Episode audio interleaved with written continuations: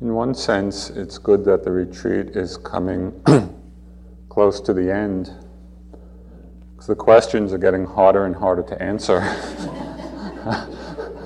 so I think we're going to just end up at exactly the right time.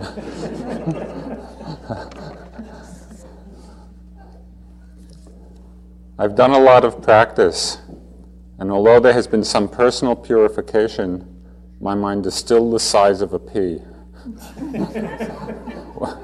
When does my consciousness expand? I'm running out of money.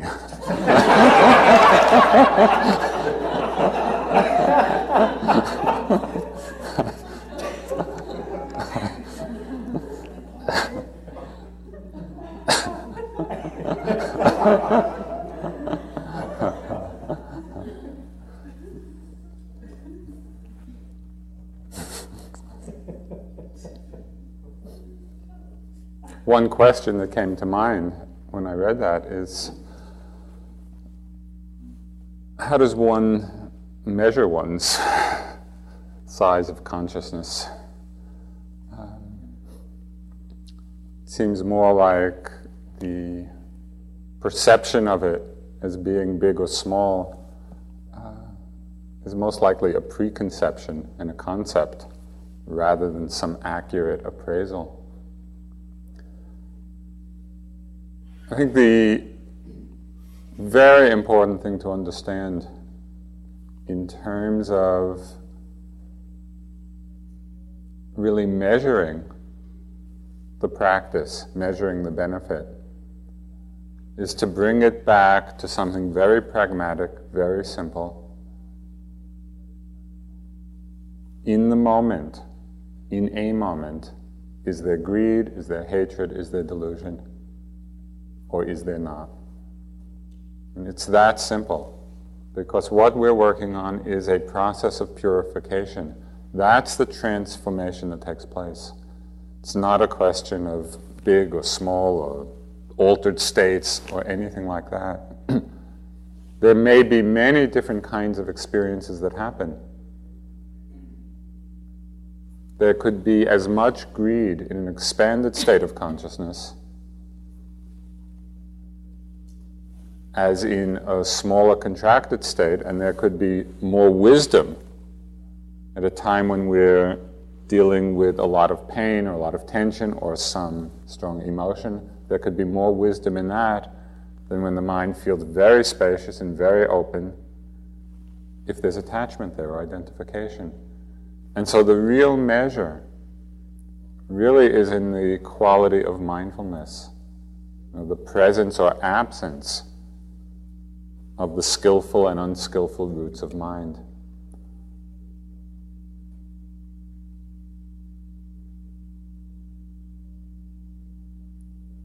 Sometimes I think that the practice is so difficult because it's so simple. You know, and that if somehow we gave ourselves a more complicated task, a more complex task, it would gratify some part of our mind that thrives on complexity. One of the joys of practice over the years is to actually feel the mind and observe the mind becoming simpler and simpler. Doesn't mean simple minded.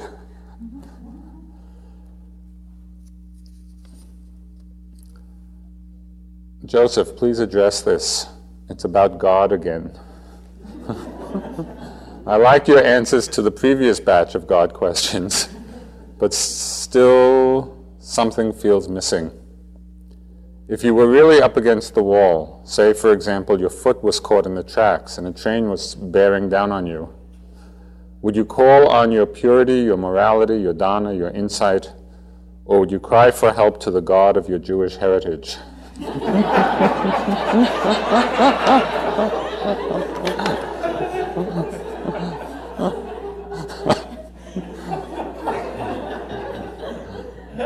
It seems that when humans are in trouble, they cry out, they don't look in.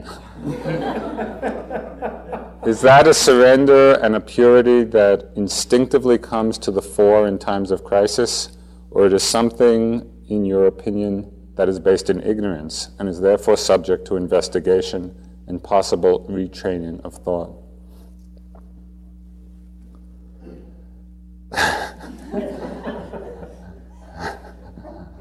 Six more days.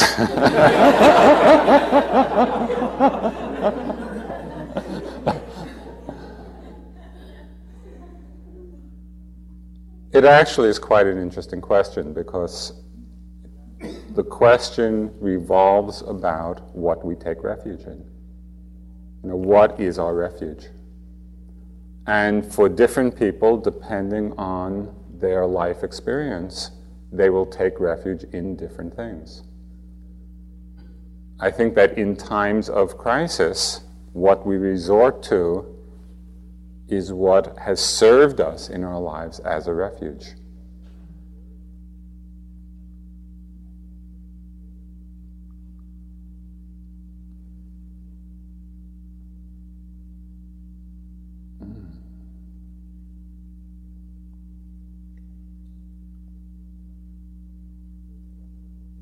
The, the question also brought up several, several kind of related thoughts about it. You know, it's said that Gandhi, as he was assassinated, his last word as he was assassinated was Ram, right? the, the name of God for Hindu. But I think the Ram of Gandhi was very different than might have been meant in the question, please stop the train, God. You know, not a cry for help, but rather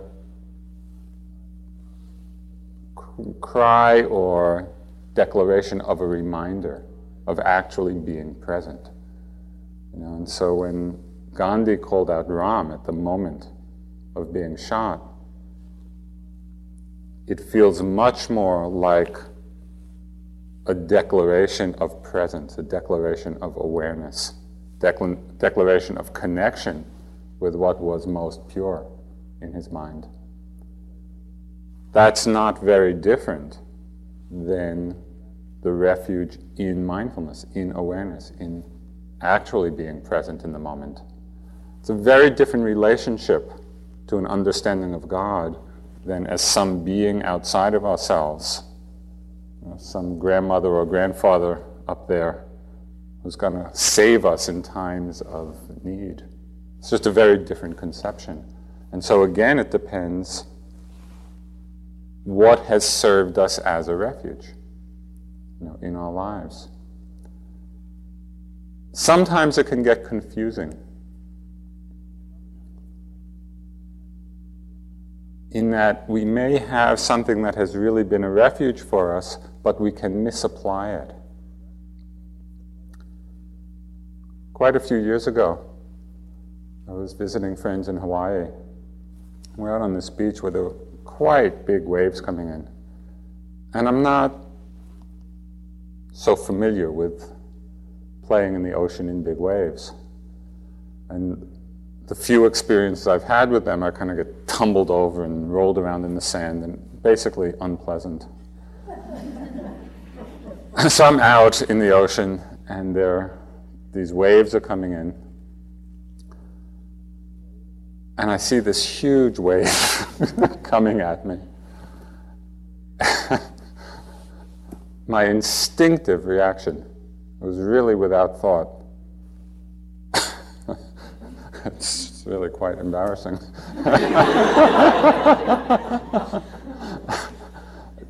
turned around, sat down cross legged.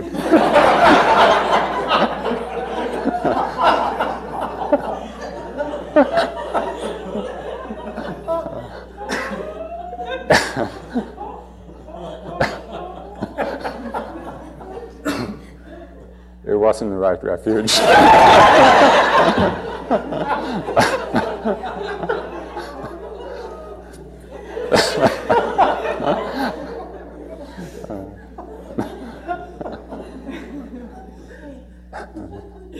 So, in, in addition to taking refuge, I think we need some discriminating wisdom as to what actually is appropriate in the moment.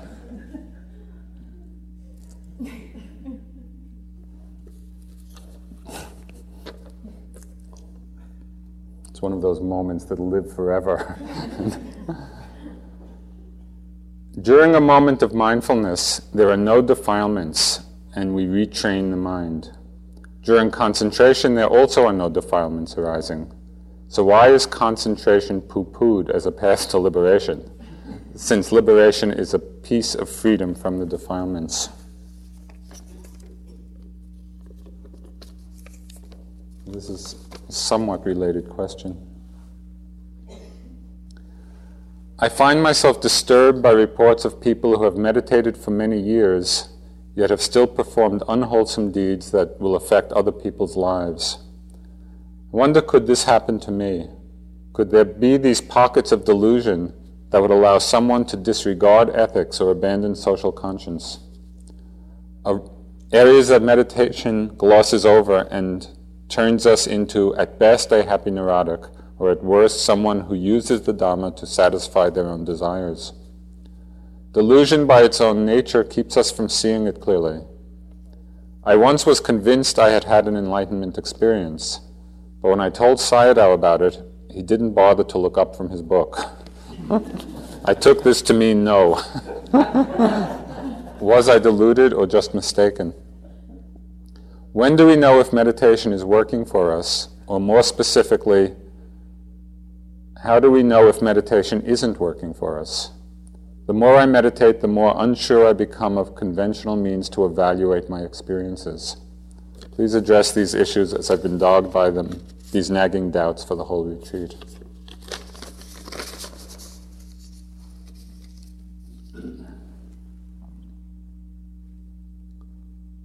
There are really two, two parts to the question, which I touched on briefly already how do we measure? You know, how do we know whether the practice, whether all our efforts are actually fruitful or not? And the Buddha was asked this question. You know, he was asked the question in terms of people who had heard a lot of different teachings, who had done a lot of different practices, and they said, How should we, how should we judge? How do we know who to believe? How do we know what's correct? And he said something very, very simple. To take a look at your own mind and see if what you're doing is strengthening the force of greed, is strengthening the force of hatred, strengthening the force of delusion. If what you're doing is in that direction, those things should be abandoned. He said to take a look into our own minds and to see is our practice, is our life leading us in the direction of weakening the forces of greed and hatred and delusion? If it is, then that's to be cultivated. And so we need to look, we really need to examine when we're mindful, when the mindfulness is strong, when the mindfulness is active, what is the quality of our mind? Is the mind at that time filled with unwholesome qualities, or is it filled with wholesome ones? It's not a mystery. It's not something that's um, can't be understood by ourselves. We simply have to look and look carefully. When is it that our mind is most filled with, de- with desire, or most filled with, with anger, or most filled with fear? Is it when we're being mindful or when we're not being mindful? You know, and so there's a very clear measure for us. The problem comes in, and I think it's because as a culture and as a society, we've been conditioned to be tremendously judgmental. You know, and as we all know, all of us who have really sat and looked at our minds, the judging mind is very prevalent. It's a very strong habit, you know, in us. And so the tendency, as we begin to observe our minds and we see the different kilesas, we see the different defilements, we see them clearly, we tend very often just to judge ourselves and to judge them. And we. it's like all of a sudden we're confronted with all the bad news. I think, is this what the practice is doing? And so, need to be careful not to confuse the seeing of the different kilesas that arise in the mind with the strengthening of them, which happens when we're lost in them, when we're deluded about them, when we don't know that they're present.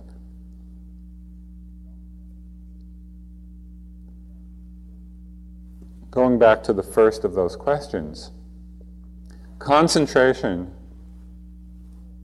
should not at all be understood as being poo pooed. Because concentration is a powerful force in the mind. It's one of the spiritual faculties. It is the basis for wisdom. And the Buddha said over and over again that wisdom arises out of a concentrated mind. You know, and we know that when, when our mind is very restless or very agitated, it's difficult to see clearly. We don't have a clear vision of what's actually happening. And so the development of concentration is tremendously important. And a lot of the work that we do in practice is strengthening that.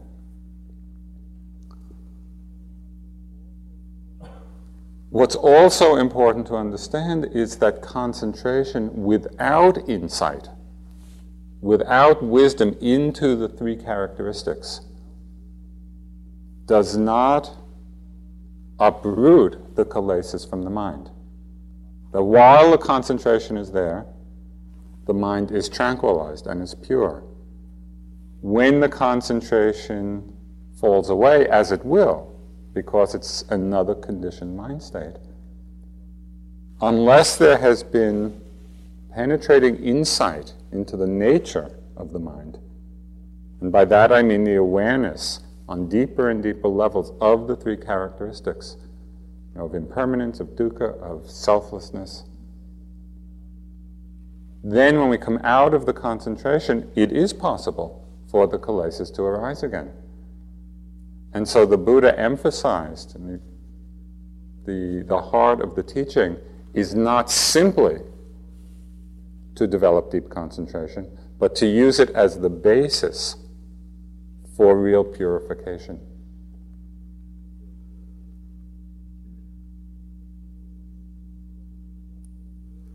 This question is somewhat related. Said, What falls away at each of the stages of enlightenment? And at what stage is there no more rebirth? Please answer. I need something to look forward to.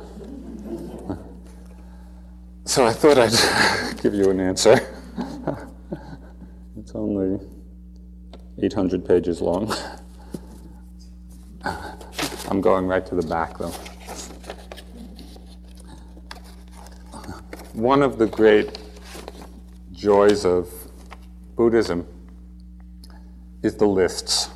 And if you're into lists, this is the right path. there are lots of different groupings of unwholesome mind states. And I just wanted to read to you the names of the groupings so you get a sense of what's involved. What are the kinds of states that ought to be abandoned? the fetters, the defilements, the wrongnesses, the worldly states, the kinds of avarice, the, perver- the perversions, the ties, the bad ways, the cankers, the floods, the bonds, the hindrances, misperceptions, inherent tendencies, clinging stains, unprofitable courses of action, unprofitable thought arisings. So when you ask the question, what falls away at each of the stages, it then goes on which of the defilements, which of the stains, which of the cankers, which of the. and so forth. I'll just read a few of them because it's quite long. So that you get a sense of the progression of the course of purification.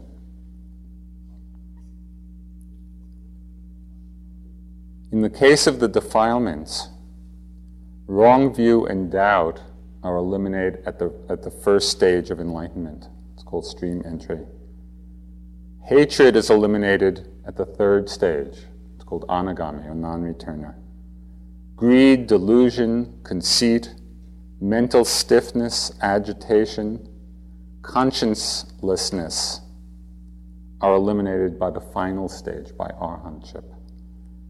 And so you see that some of these some of these uh, defilements or kilesas in the mind are very deep rooted. Some are not uprooted until the final stage of enlightenment.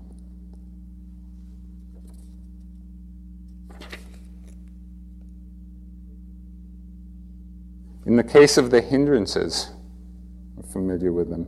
The hindrance of doubt is eliminated at the first stage. Lust, ill will, and worry are eliminated only at the third stage of enlightenment. Stiffness and torpor, sloth and torpor, and agitation are only eliminated at the final stage, at arhatship. So make friends. you know, these qualities of mind that we've really been working with over these three months that you see again and again, they're deeply rooted. And so it's really a big task. What we're, what we're undertaking here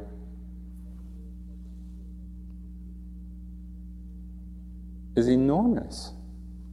You know, it really has to do with the purification of consciousness. And looking at these forces which have driven us through endless, endless lifetimes, countless lifetimes, it's the very forces of consciousness which keep us bound. Some people hear that and get discouraged. I get really inspired.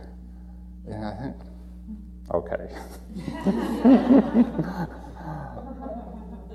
because there's a way to do it and you see the way you know the way you know and it's not complicated. It needs what one zen master called a long enduring mind. It's not like the quick fix of western culture.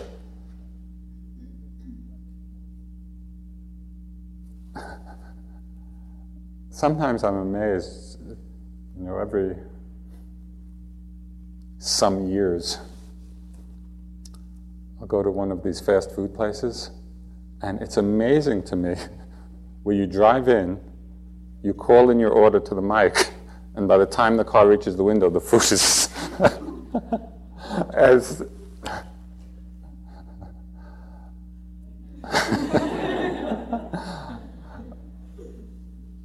we need to learn a lot of patience, you know, as a culture and as coming from this Western culture as we undertake this Dharma practice, it's not like that. We don't call our order into the mic, you know, and at the end of three months, we end up fully cooked.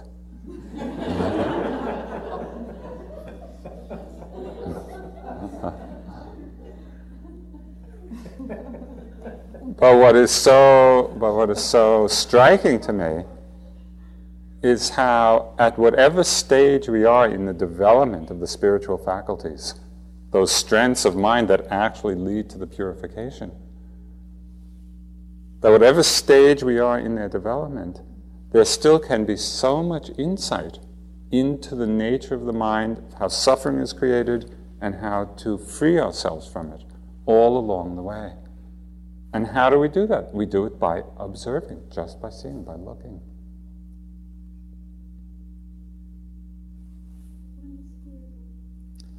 Fear is a kind of aversion, and so that goes at the third, third stage, that anagami.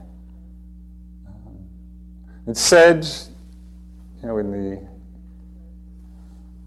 sort of Buddhist culture, the meditation culture, that the first two stages of enlightenment are difficult, but doable. The jump between the second and third is a big one because it's at the third that desire, all sense desire and aversion is uprooted from the mind. One time, it was a couple of retreats ago, for the first time I had this thought, and it didn't last long, but the fact that it came at all was very striking to me. I was just sitting and meditating, and the thought came, well, why don't you just stop desiring? You know, the thought came as a possibility. Well, just stop it. And then I thought of all the myriad desires, you know, that were still there.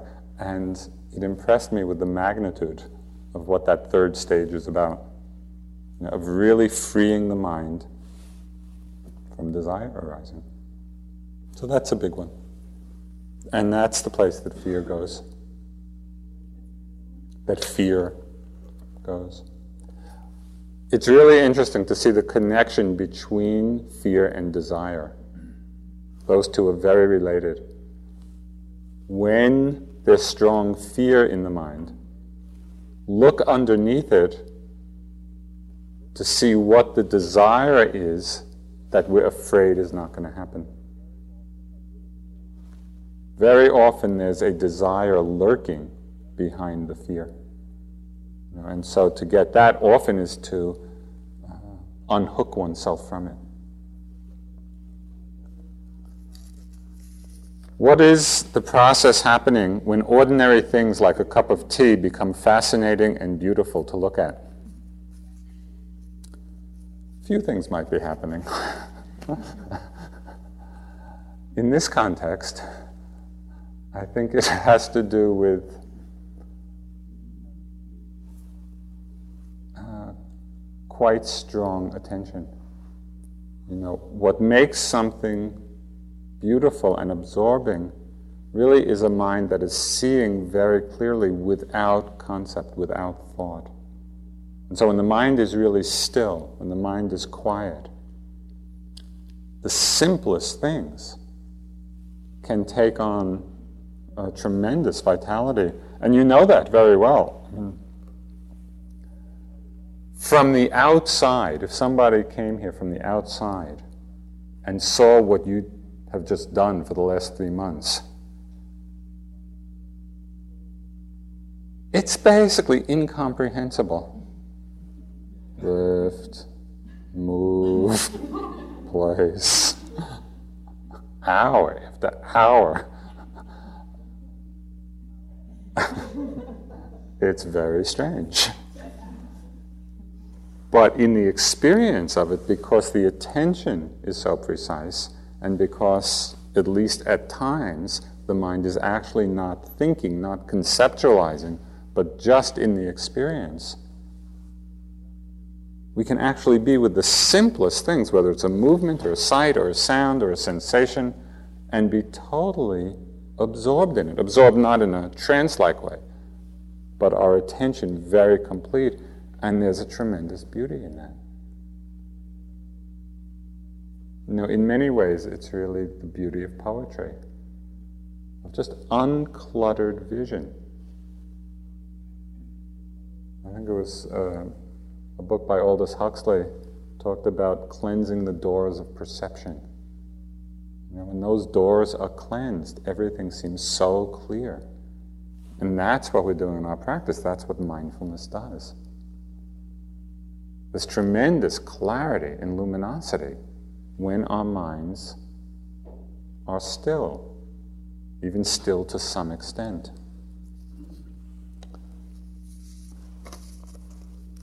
These are a few related ones. What does it mean that there is a psychic projection at the time of death? If the insights and understandings I've had on this retreat were manifested in my life, I would be a profoundly different person, and those around me would be deeply affected. Can you comment on the gap between insight and meaningful change in behavior? Seeing that the simple world of just this one moment is more ultimately real and satisfying than the immense, complex story world usually regarded as reality. How to not get caught in the stories, ours and others and lose the simple truth and peace and satisfaction of the moment. These are all related in the sense that the psychic projections at the time of death are really no different than the psychic projections happening all the time. Psychic projection means a thought form, you know, or an image in the mind. And they're happening, as you well know, nearly continuously. Right? The mind is continually creating these thought forms and projections. At the time of death, they may take a particular shape or have a particular intensity, but they're no different in essence than the very thought creations that are happening all the time. And so, our task both now and at the time of death is to see clearly what's what, to see what is happening. These last few days of the retreat, they really are like a bardo. You know, it's you're in an in-between world, right? It's like the end of retreat, but not quite reborn in the outside world. And what's happening in the mind now? What's happening for many of you is the production in the mind of all kinds of thoughts and fantasies and imagining and planning and meeting people and fulfillment of desires and fears and all the projections of the mind about what's going to happen when you leave. Don't throw this opportunity away. You know, don't sort of give up on the energy of the retreat and just kind of go swimming around in this bardo state. Because that's exactly what happens, you know, according to some of the teachings, at the time of death. All of these projections start coming, and unless the mind has been trained, get lost in it, go swimming in it again. You know, either with grasping or with fear or with aversion or with judgment or whatever particular conditioning we have. This time now is such a precious gift to see clearly the workings of the mind, particularly as it is creating all of these forms. Don't get into a struggle about not having them appear. This is a common mistake that people make because these things often start flooding in at the end of a retreat if there's the thought, oh, well, this shouldn't be happening, I'm losing the practice, I might as well just wind down. That's incorrect. It's quite natural that it's happening. This is what happens at the end of the retreat. It's natural that the mind will have more thoughts and planning and imaginings and all that stuff. The immense challenge, both now and at the time of death, and all the time in between,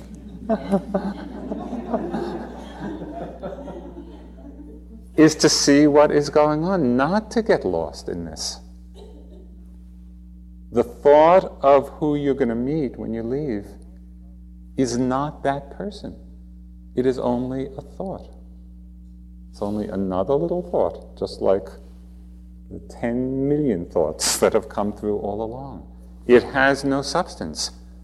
But if we're not mindful, if we don't make the effort to really be attentive to how these thought forms are arising, we get seduced over and over again.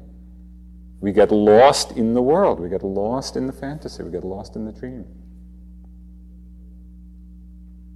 And so, particularly at this time, it's so valuable. There can be so much insight. In the Tibetan tradition, they say how for a mind that's trained, the Bardo provides this wonderful opportunity for enlightenment.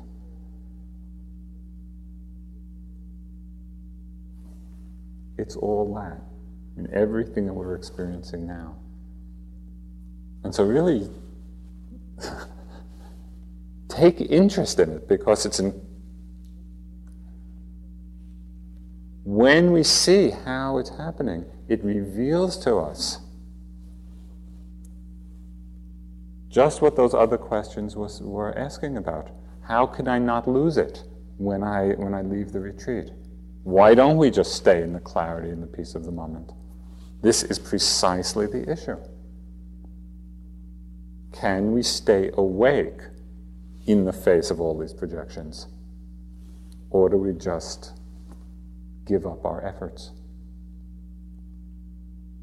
This is a particularly interesting and insightful time. Again, it's not that these things shouldn't be happening.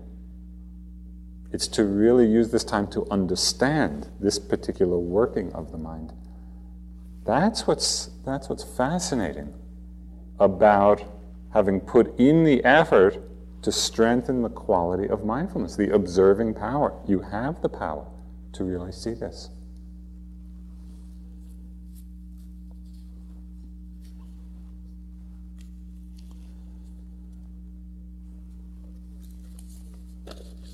Please explain the nature of what goes life to life. What is it made of? How does it remember the karma? Signed, a skeptic of boogeymen. What is the process by which karmic deeds are passed from one life to the next? How do you know if you have worked out the unfavorable karma from an unskillful act in this life or not? It seems that the heavier ones can't be atoned for in this life, even if you become very clear.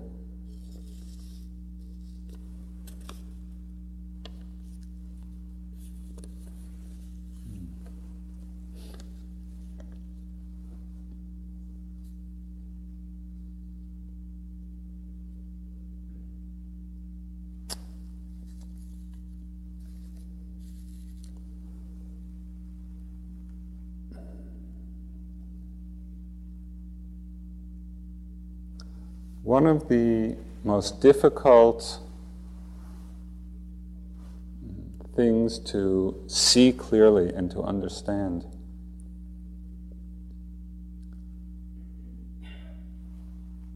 is that consciousness and material things, although interrelated, are quite distinct. And so there's a process of consciousness that is going on which is not limited to the physical form, to the material elements. They're related, and we've been looking at the relationship, you know, all of these months. But that consciousness itself is a distinct process from the material elements which is precisely why at the time of death there's death consciousness followed by rebirth consciousness. And so, even though this body, the physical elements of the body has died and the elements dispersed, there is a carryover from one moment of consciousness to another death consciousness, rebirth consciousness, carrying on that link of conditioning. I was trying to think of an example of this, and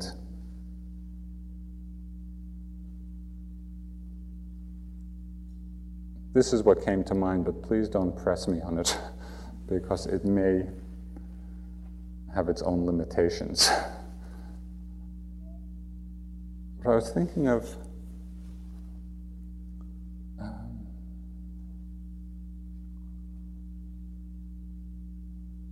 You turn on the TV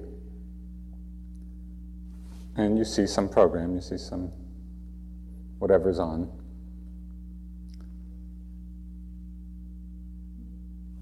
And then maybe the TV dies, you know, it breaks, goes to the junkyard, it disperses. You get a new TV and you turn it on, and you pick up just you know, the soap opera is just continuing, just where it left off. The TV has gone the way of, you know, old junk. But the programming keeps coming through the airwaves. It's something like that. you know, this, this is the TV. Right? And it serves us to sort of illuminate or reveal this whole karmic process. But this breaks down after a while. You know, and, but it doesn't mean that the programming is finished. I'll leave it at that. uh, one of the one of the really interesting things to see in the practice itself is to begin to get glimpses at least of consciousness as being a process. You know, that we can really observe for ourselves Not, of course, in the detail that the Buddha saw of 17 trillion mind moments in a you know, flash, but we can begin to really see very directly, experience directly, consciousness, this knowing, as a process arising and passing away. When we have that insight into how consciousness is doing that right now, then it's much easier to intuit how that process simply happens at the moment of death and rebirth. Because we see it as distinct from the physical elements. Um, and again, this, this, this comes just through our repeated observation of this process, of using ourselves as this laboratory.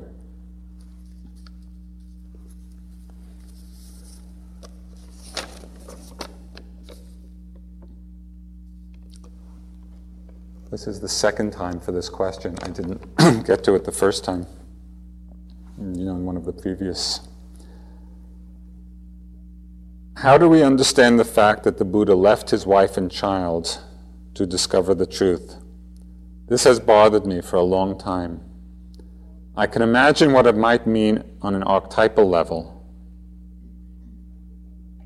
And in parentheses, an unenlightened life is not worth living, etc. But I've never heard anybody talk about this. I just can't imagine a woman Buddha doing the same. I often wonder what his child felt. Is there anything in the literature that speaks about how the Buddha redressed the situation? The teaching is about cause and effect. Our actions have tremendous significance. This action does not exemplify that. I don't like it as an example. Why not discovering the truth through your wife and child? This question has actually come up over the years, you know, quite a few different times. And it's a complicated one.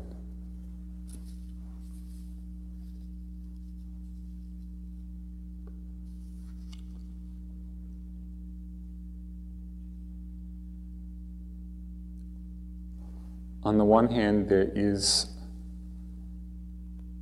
a very great emphasis on non harming behavior and on understanding cause and effect and the consequences of actions.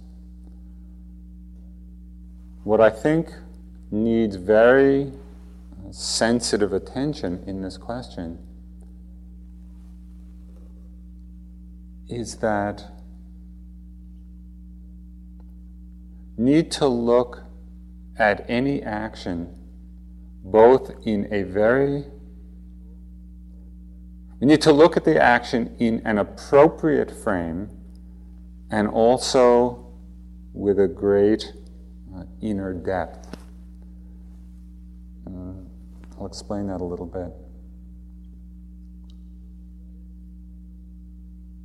One very, or, or the key element in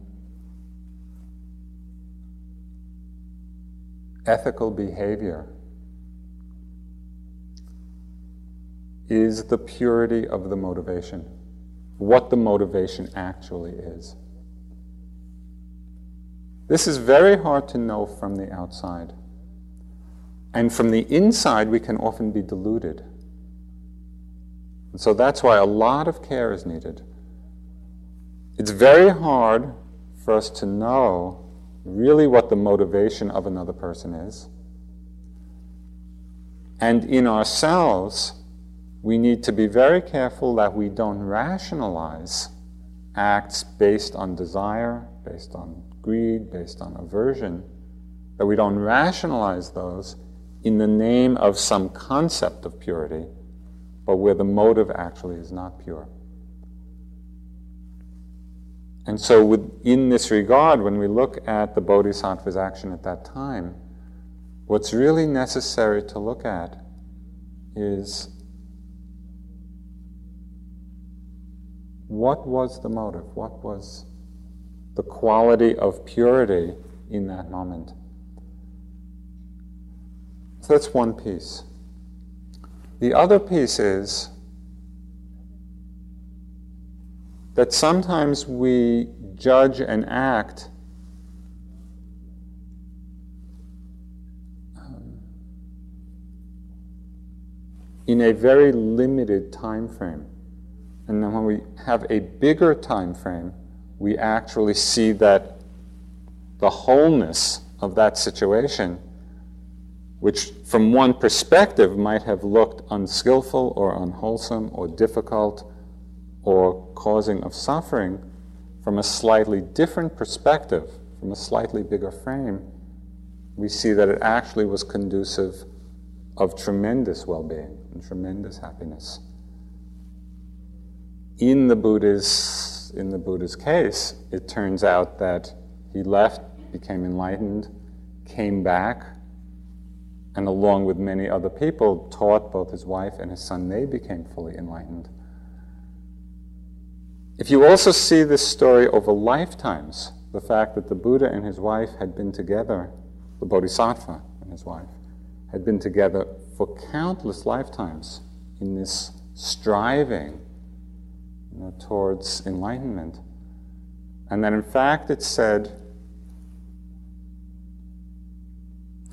I'll just back up a little here. In the course of our path, we make, or we, we can make many different aspirations. Some people have the aspiration to become Buddha. Some people have the aspiration to become the chief disciples of the Buddha. Some people have the aspiration to become the wife of the Buddha to be, or the child of the Buddha. And so when we look at even the bigger picture, we see that these things and these situations and these causes are not just one little piece. We have to see it in the context of the long history involved in what actually is happening. Care is needed. Again, I think that the subtlety of this question has to do that we don't use this understanding as a rationalization for motives in ourself which actually are unskillful, because that can easily be done. So somehow it's both of these, and that's that's how I understand it. Um,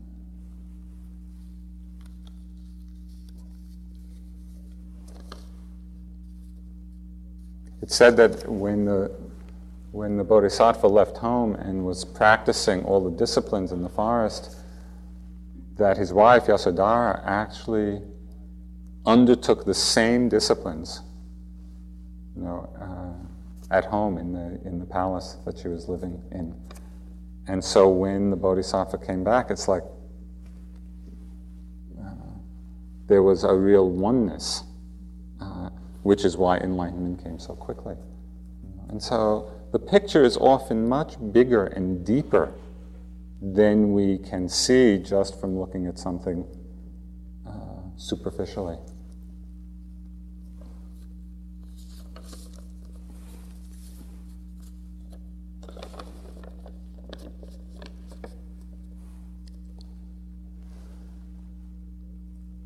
For years, I renounced sexual relationships, for the most part, in order to give more time and energy to Dhamma practice. Most of the time, there was contentment with this choice, because it felt like the right one for that time in my life. But because there was attachment, there was also quite a lot of suffering over this choice craving, loneliness, deprivation, and the sense of a life passing without full participation in the human enterprise. Recently, I've become sexually active again with the intention to make this a part of the practice. This choice has brought quite a lot of genuine love, good fellowship, and joy, all of which have felt like the fruits of Dhamma work. But there has been attachment too, and thus strong suffering craving, grief, anger, excessive delusion, and projection, and general craziness. When your heart is pure, all things in your world are pure, Ryokan says. When the heart is pure, sexual, sexuality is an easy joy, either in celibacy or in relationship with one another. But for me, the force of sexuality is so strong that it tends to tangle powerfully with the kilesas and to rouse them to fury more than any other aspect of life, whether I am celibate or in relationship. Often it feels as if one is damned if one does and damned if one doesn't. This is the least resolved part of my life, the part that causes the most unhappiness. Can you suggest skillful ways to integrate sexuality into a life dedicated to Dhamma, either through renunciation or through relationship? There has been no sexual misconduct. I have heeded and practiced the advice to distinguish between love and desire, and I have watched vigilantly for all the kilesas and have observed their effects, sometimes like an awed bystander watching a three alarm fire. Anything else? That's a big question.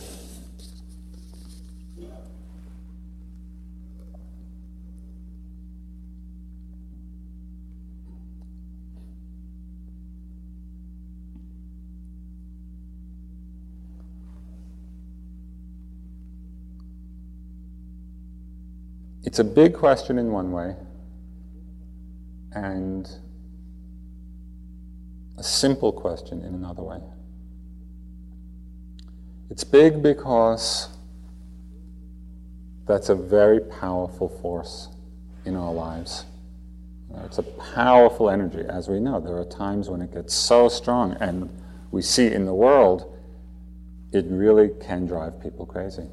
It drives people to do incredibly unskillful things, you know, caught up in the force of sexual desire. And so, in that sense, really respecting the power of this energy. It's, it's tremendously strong at times. And then the question is what to do with it. You know, how does one relate to it?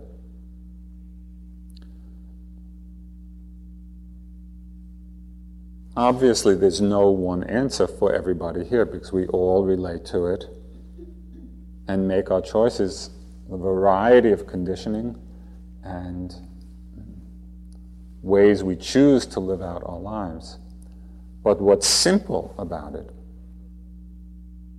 is that whether we choose to be in relationship and deal with sexual energy in that way, or whether we choose to be celibate, whether for our lifetimes or for periods of time,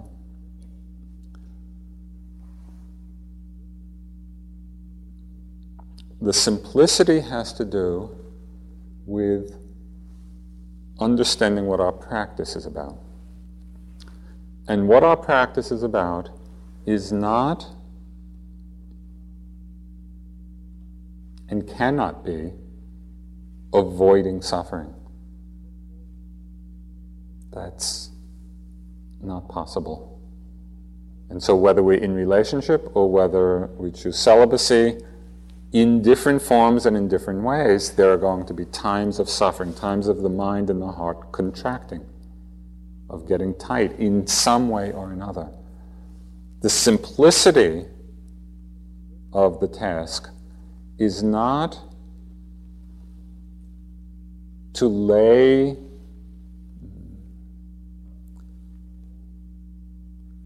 is not to lay the cause of the suffering onto the choice we've made.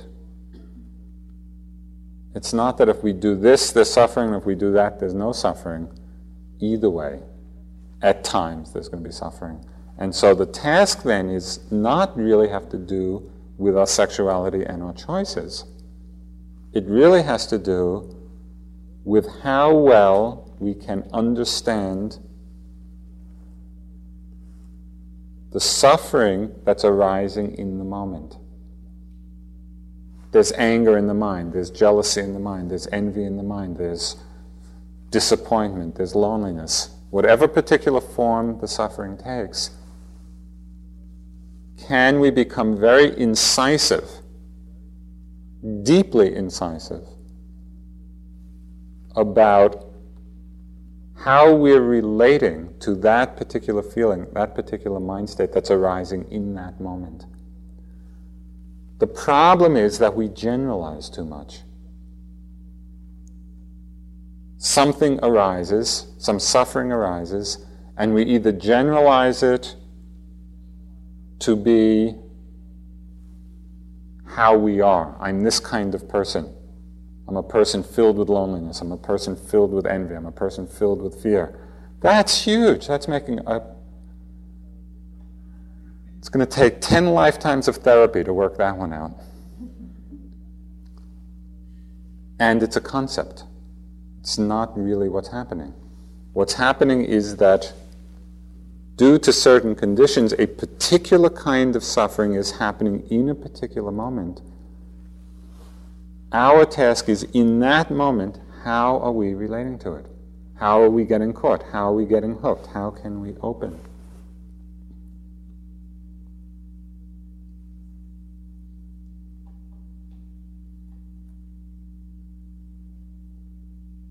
Something happened just recently, which there was a certain interaction that happened, and it was really painful for me.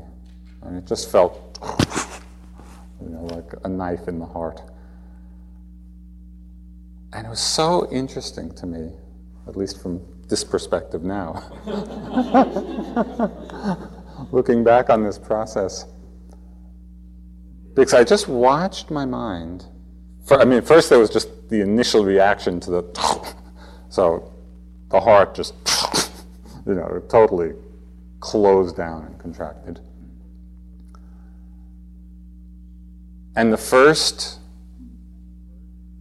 the first response was to generalize it, was to place the cause for the suffering on, you know, what had happened, and this person did this, this, and this, and the mind putting it outside of myself.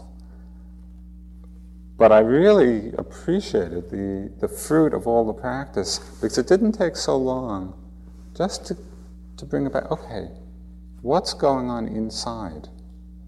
What's, what solidity inside did the knife hit?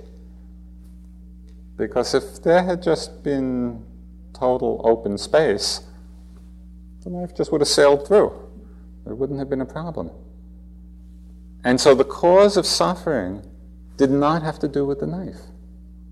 It had to do with how I was relating to it. And it's how I was relating to a certain experience. And just to work that, to really work the heart in that way, became so interesting of seeing that place of contracting, of holding, of resisting, of all the things that we do, of blaming. And to see that actually, in a moment, we can open, we can let go of the suffering. This is the great joy of the practice because it is tremendously empowering. Our suffering or not suffering does not depend on conditions. It doesn't depend on whether we're in a sexual relationship or whether we're celibate in both of those situations and in, in all our other situations, things are going to happen around which we're going to contract or react or something. Do you see that it doesn't really have to do with the circumstances? It's our own work in the moment, and that we have the power. And it's really the power of wisdom, of seeing clearly, and a willingness, a strong willingness not to blame, not to generalize, but just to really look in ourselves. There's suffering here. How is it being created in this very moment? And in this very moment, there's freedom possible. And what is so interesting to me, to me, this is applied Dhamma. This is what our practice is about. It's the Four Noble Truths. There's suffering, there's a cause of suffering, there's an end of suffering, there's a way to end it. And it's in these very everyday examples where it's applied. Well, that's, that's the beauty of our practice. It's not something that's just done sitting on a zafu.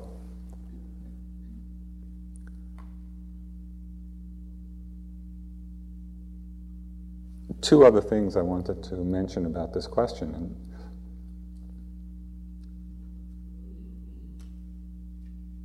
one has to do with the understanding of the Buddhist cosmology and this whole idea of rebirth and many lifetimes I have a strong confidence in this. Not everybody necessarily does. But when one does, it takes a lot of pressure off. You know, there's see different desires arising in the mind, a different there's a sense, well, it doesn't all have to happen this lifetime.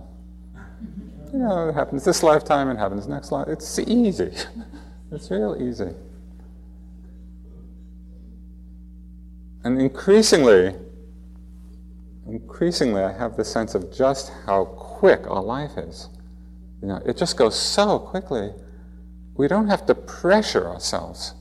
We don't have to have this incredible pressure that everything, I need to have every possible experience within this weekend of life.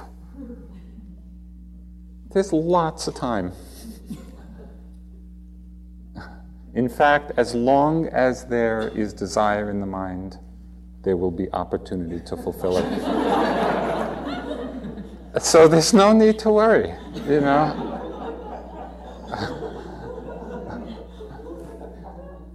it makes for a much more relaxed life.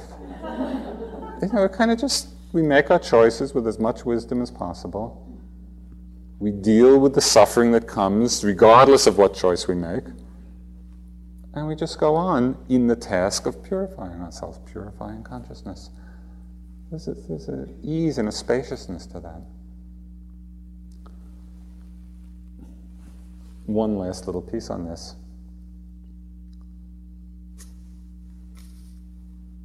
It has to do with the application of the understanding of anatta, of selflessness, to this whole question of desire any kind of desire, uh, anything, anger, desire, can name one's vice. It's to understand very deeply and to look very carefully, to use the power of the mindfulness and the observation. And this is so beautiful when you see that It is the desire which is desiring. It's not that there's someone there who has the desire, and so for that one to be happy, the desire needs to be fulfilled. That's the big illusion. That's the dream we're living in. There's no one to whom the desire belongs. Desire arises, as a quality in the mind, and it's the desire which is desiring in a particular manner. You see, I mean, we'll make different choices with regard to it.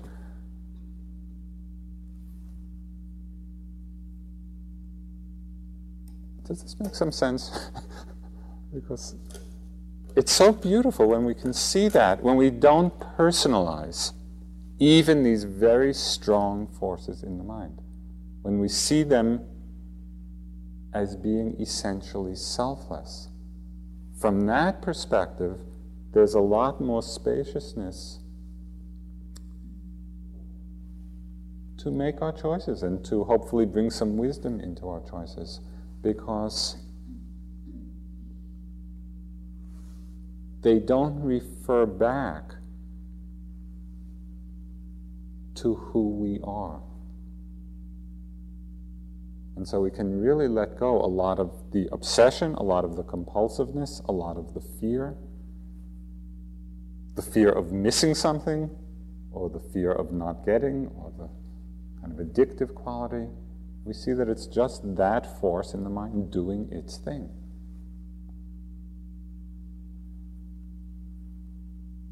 So, there's a lot of wonderful questions here. come back next year. Use this time, as I said earlier this evening. It's an interesting time. It's, it is a bardo state. You know, all of these mental projections are happening. Your, the mind is creating visions of your rebirth. It is. That's just what it's doing.